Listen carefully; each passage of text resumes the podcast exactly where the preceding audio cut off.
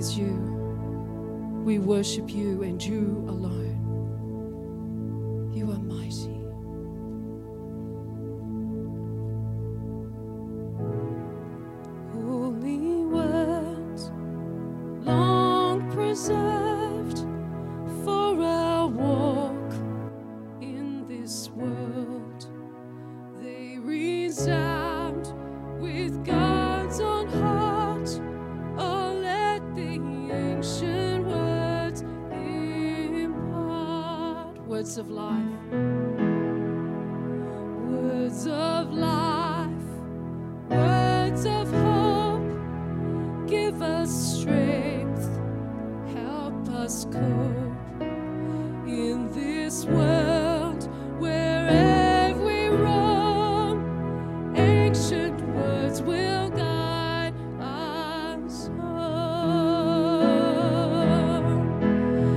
Home.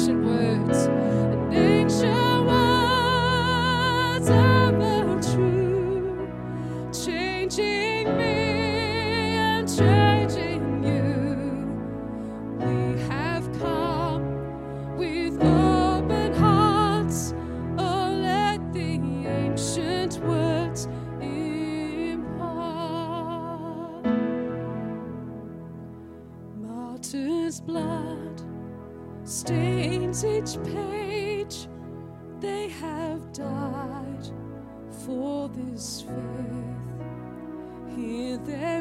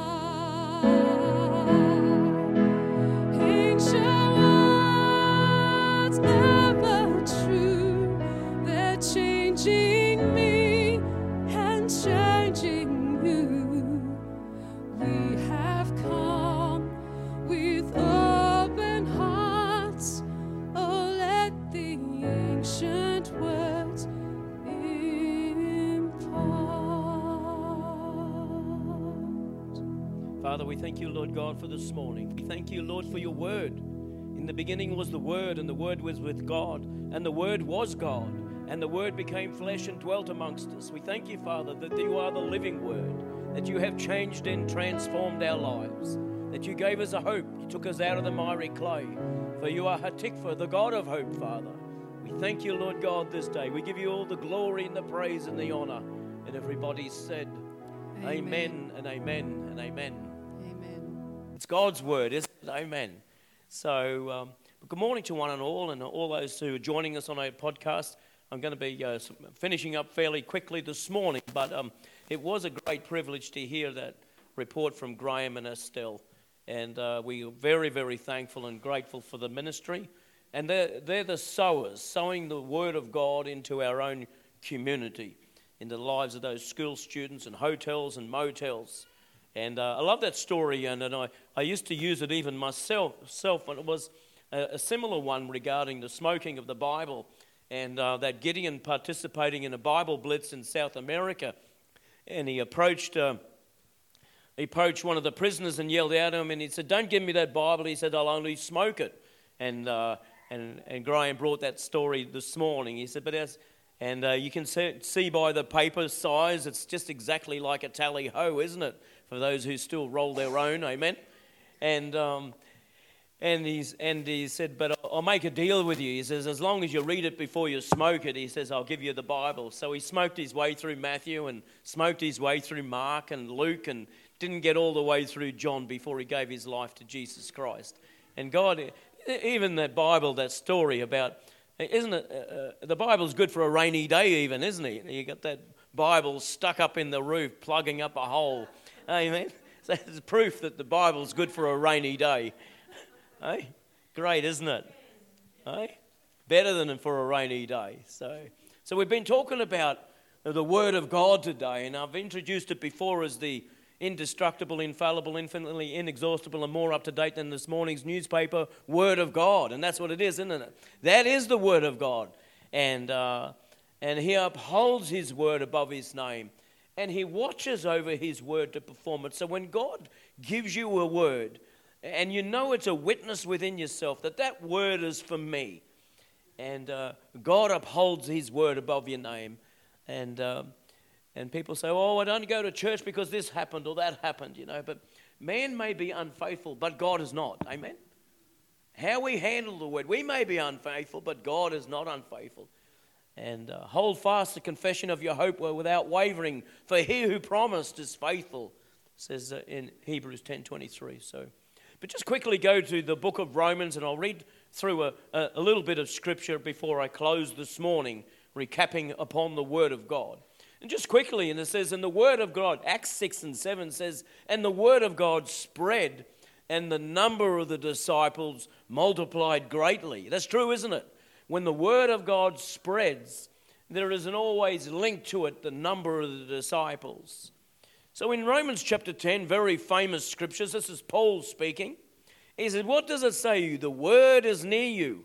This is the word we're talking about this morning. Is near you, in your mouth and in your heart. That is the word of faith which we preach. Amen? That's the word of faith which we preach. That if you confess with your mouth the Lord Jesus and believe in your heart that God has raised him from the dead, you will be saved. What a promise. If you confess with your mouth the Lord Jesus and believe in your heart. For with the heart one believes unto righteousness, and with the mouth confession is made unto salvation. And so we can see after reading those few, few scriptures, we can see how the Christian faith has been called the great confession. Amen? The word doesn't stay here, but we confess the word. God spoke it, that's one edge of the sword. And when we confess his word, that's the double edged sword, you see? We confess what God spoke. And the word of God spread. And, uh, but it goes on to say in verse 11 to 13, and because we leave it off of that, it says, For the scripture says, Whoever believes on him will not be put to shame. Are there any whoever's in the house this morning? Amen? Amen. Whoever. Amen. For there's no distinction between Jew and Greek. In other words, it's for everybody. Doesn't matter whether you're Jew or Greek or slave or Scythian or free. And there it is in verse 13 for whoever calls on the name of the Lord shall be saved. So whoever is again, so it doesn't discriminate, does it? You can be a drug addict, an alcoholic, you can be this and you can be that, you can be just a good old regular Aussie guy. Whoever, amen? And so it's non discriminatory. And, uh, and so are there any whoever's? Because this is your day, amen? For today, the Bible says, is the day of salvation. Isaiah, God said that to Isaiah 2,700 years ago. Today is the day of salvation. You don't have to put it off. You don't have to put it off. And uh, the gospel is saying that every day and every moment is a good day to accept Jesus Christ. Amen? If you've never made that decision, for those listening in online, you've never made that decision to accept Jesus Christ, do it today. Don't put it off. Who can guarantee the next breath that each of us would have? Amen? None of us can. None of us can. And so the passage then changes gear in verse 14 very quickly, and it says, How shall they call on him in whom they have not believed? What a great verse. How shall they believe in him and whom they have not heard? What about how shall they hear without a preacher? How shall they preach unless they are sent? And so we can see the four how to's. How shall they call on him? How shall they believe? How shall they hear? How shall they preach? So the first three is the world crying out to you and I here today. How can, this is the world around us today. How can we call on him? How can we believe in him? And how can we hear? There, right now, all creation is groaning. How can we hear this message? People are more hungry out there than you would ever believe. Statisticians tell us, by secular statisticians, authorities that give advice to government, that say this current generation, aged between 18 and about 23, are more than twice likely to hear the gospel than my own generation. Why? Because they've been starved of the gospel. Amen? They've been starved. Our generation has made it difficult for our young people to have access to the. How many people bring their kids to church these days? Sporting fields are full, but yet the houses of God are almost void of children. A generation, my generation, will be accountable for that. Horrendous day will come upon us. But the first three in the world is the world crying out to you and I how to do here, here today. How can we call on Him? How can we believe and how can we hear? The world is waiting. The Bible talks about in Romans the world is growing, groaning for the sons of God to be made manifest. Part of that is give me the gospel, brother. Give me the gospel. Give me the gospel. Allow people to make their own decision, but give them the gospel. The Lord is a gentleman. His gospel, his good news, is for all to believe. But he never takes one person's ability to make that decision for themselves. Nobody is put to the edge of the knife to believe. No, the Lord is a gentleman. The gospel is good news for those who would receive it. Repent, believe, and receive. In Matthew 9 uh, 36, it says, And when he saw the multitudes, this is Jesus, he was moved with compassion for them because they were weary and scattered like sheep having no shepherd. And so that too is our motivation. Our compassion and love for people is our motivation, nothing else. Nothing else. That's our own motivation. Faith motivated by love is the most powerful force on the earth. He said to his disciples in 937, and to you and I here today, the harvest truly is plentiful, but the laborers are few. The harvest is massive. Nine million, billion people on the face of the planet, or something like that. But he says, here's the answer. Therefore, pray the Lord of the harvest to send out laborers into the harvest. Luke 10 2, he says, The harvest truly is great, but the laborers are few. So there's nothing wrong with the harvest, amen? Nothing at all wrong with the harvest at all. Jesus' solution to the problem of the laborers is prayer. He didn't teach on how to preach, he taught on how to pray. Because that's the answer, isn't it? That is the answer to the great, it is a great dilemma. And so when we begin to pray about the harvest, we too will be moved with compassion, and then the and we become the answer to the very prayer that we pray. When you're moved with compassion and you begin to pray about the harvest, it won't be long before we are praying like the prophet Isaiah Here am I, send me. You see, when you begin to pray about the harvest, move with compassion. How long can we look at our neighbors? Their house is almost on fire, and yet we have a solution, but don't tell them. Jesus has no problem with his message and his word. He says, Is not my fire like, like is not my word like a fire, says the Lord? Amen.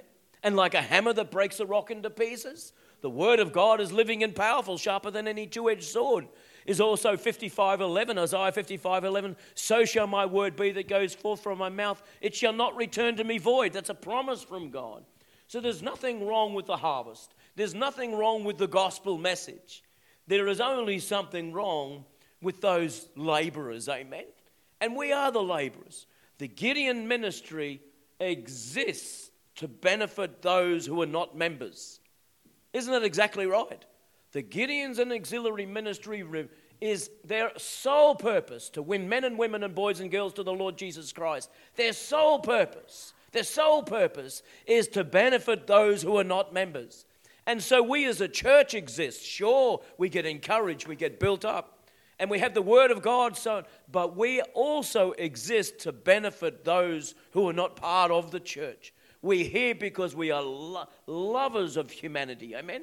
Easy to throw stones and sticks at all the problems, but herein lies the solution. The Word of God, the person of Jesus Christ, the power of the Holy Ghost is more than sufficient for the task at hand. And so, let me just, uh, I'll, I'll wind it up right now. I, I, I rewatched an old movie in the last 24 hours on the Titanic. What a, an exhilarating story. What a moving story, amen? But you know what? Hum, humanity is almost the story of the Titanic. They said she was indestructible. God Himself couldn't even sink it, they said. It was built on the pride of man, like every tall tower on the earth. The Titanic was the greatest ship the world had ever seen. Massive. Its ingenuity and engineering in it was unsurpassed. Unsurpassed. But in April in 1912, there were about 2,200 people aboard that mighty vessel. None more grander in all the earth than the Titanic. Unpractically unsinkable. Practically was the operable word there, amen. Even after Titanic hit an iceberg 10 times its size, people carried on regardless, eating their caviar, sipping their champagne, playing their bocce up on deck, whatever they were doing. They kept on going. They said, It doesn't matter if she hit an iceberg. This boat's not sinking, it's unsinkable.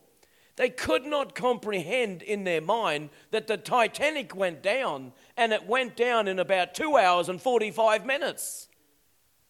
Right now, the world is on the Titanic. And we're, but I want to say it's going down. It's going down. The book of Revelations tells us how exactly it is going down. For students of the Bible, we don't have to be in the dark about any of these things. They're not hidden from us, they are revealed to those who read God's word. When you read God's word, everything is plain, everything is very simple. Apply your mind, apply your logic, apply your intellect, and apply your heart. When you apply your heart, God reveals all the truths to him. But on that Titanic, it didn't matter whether you were first class, second class, or third class, amen?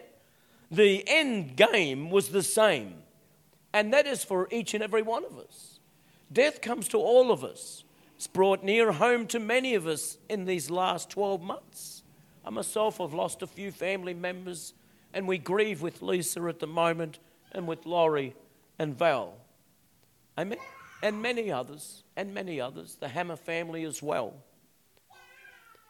But that Titanic, you know, 1,500 lives were lost that very, very night.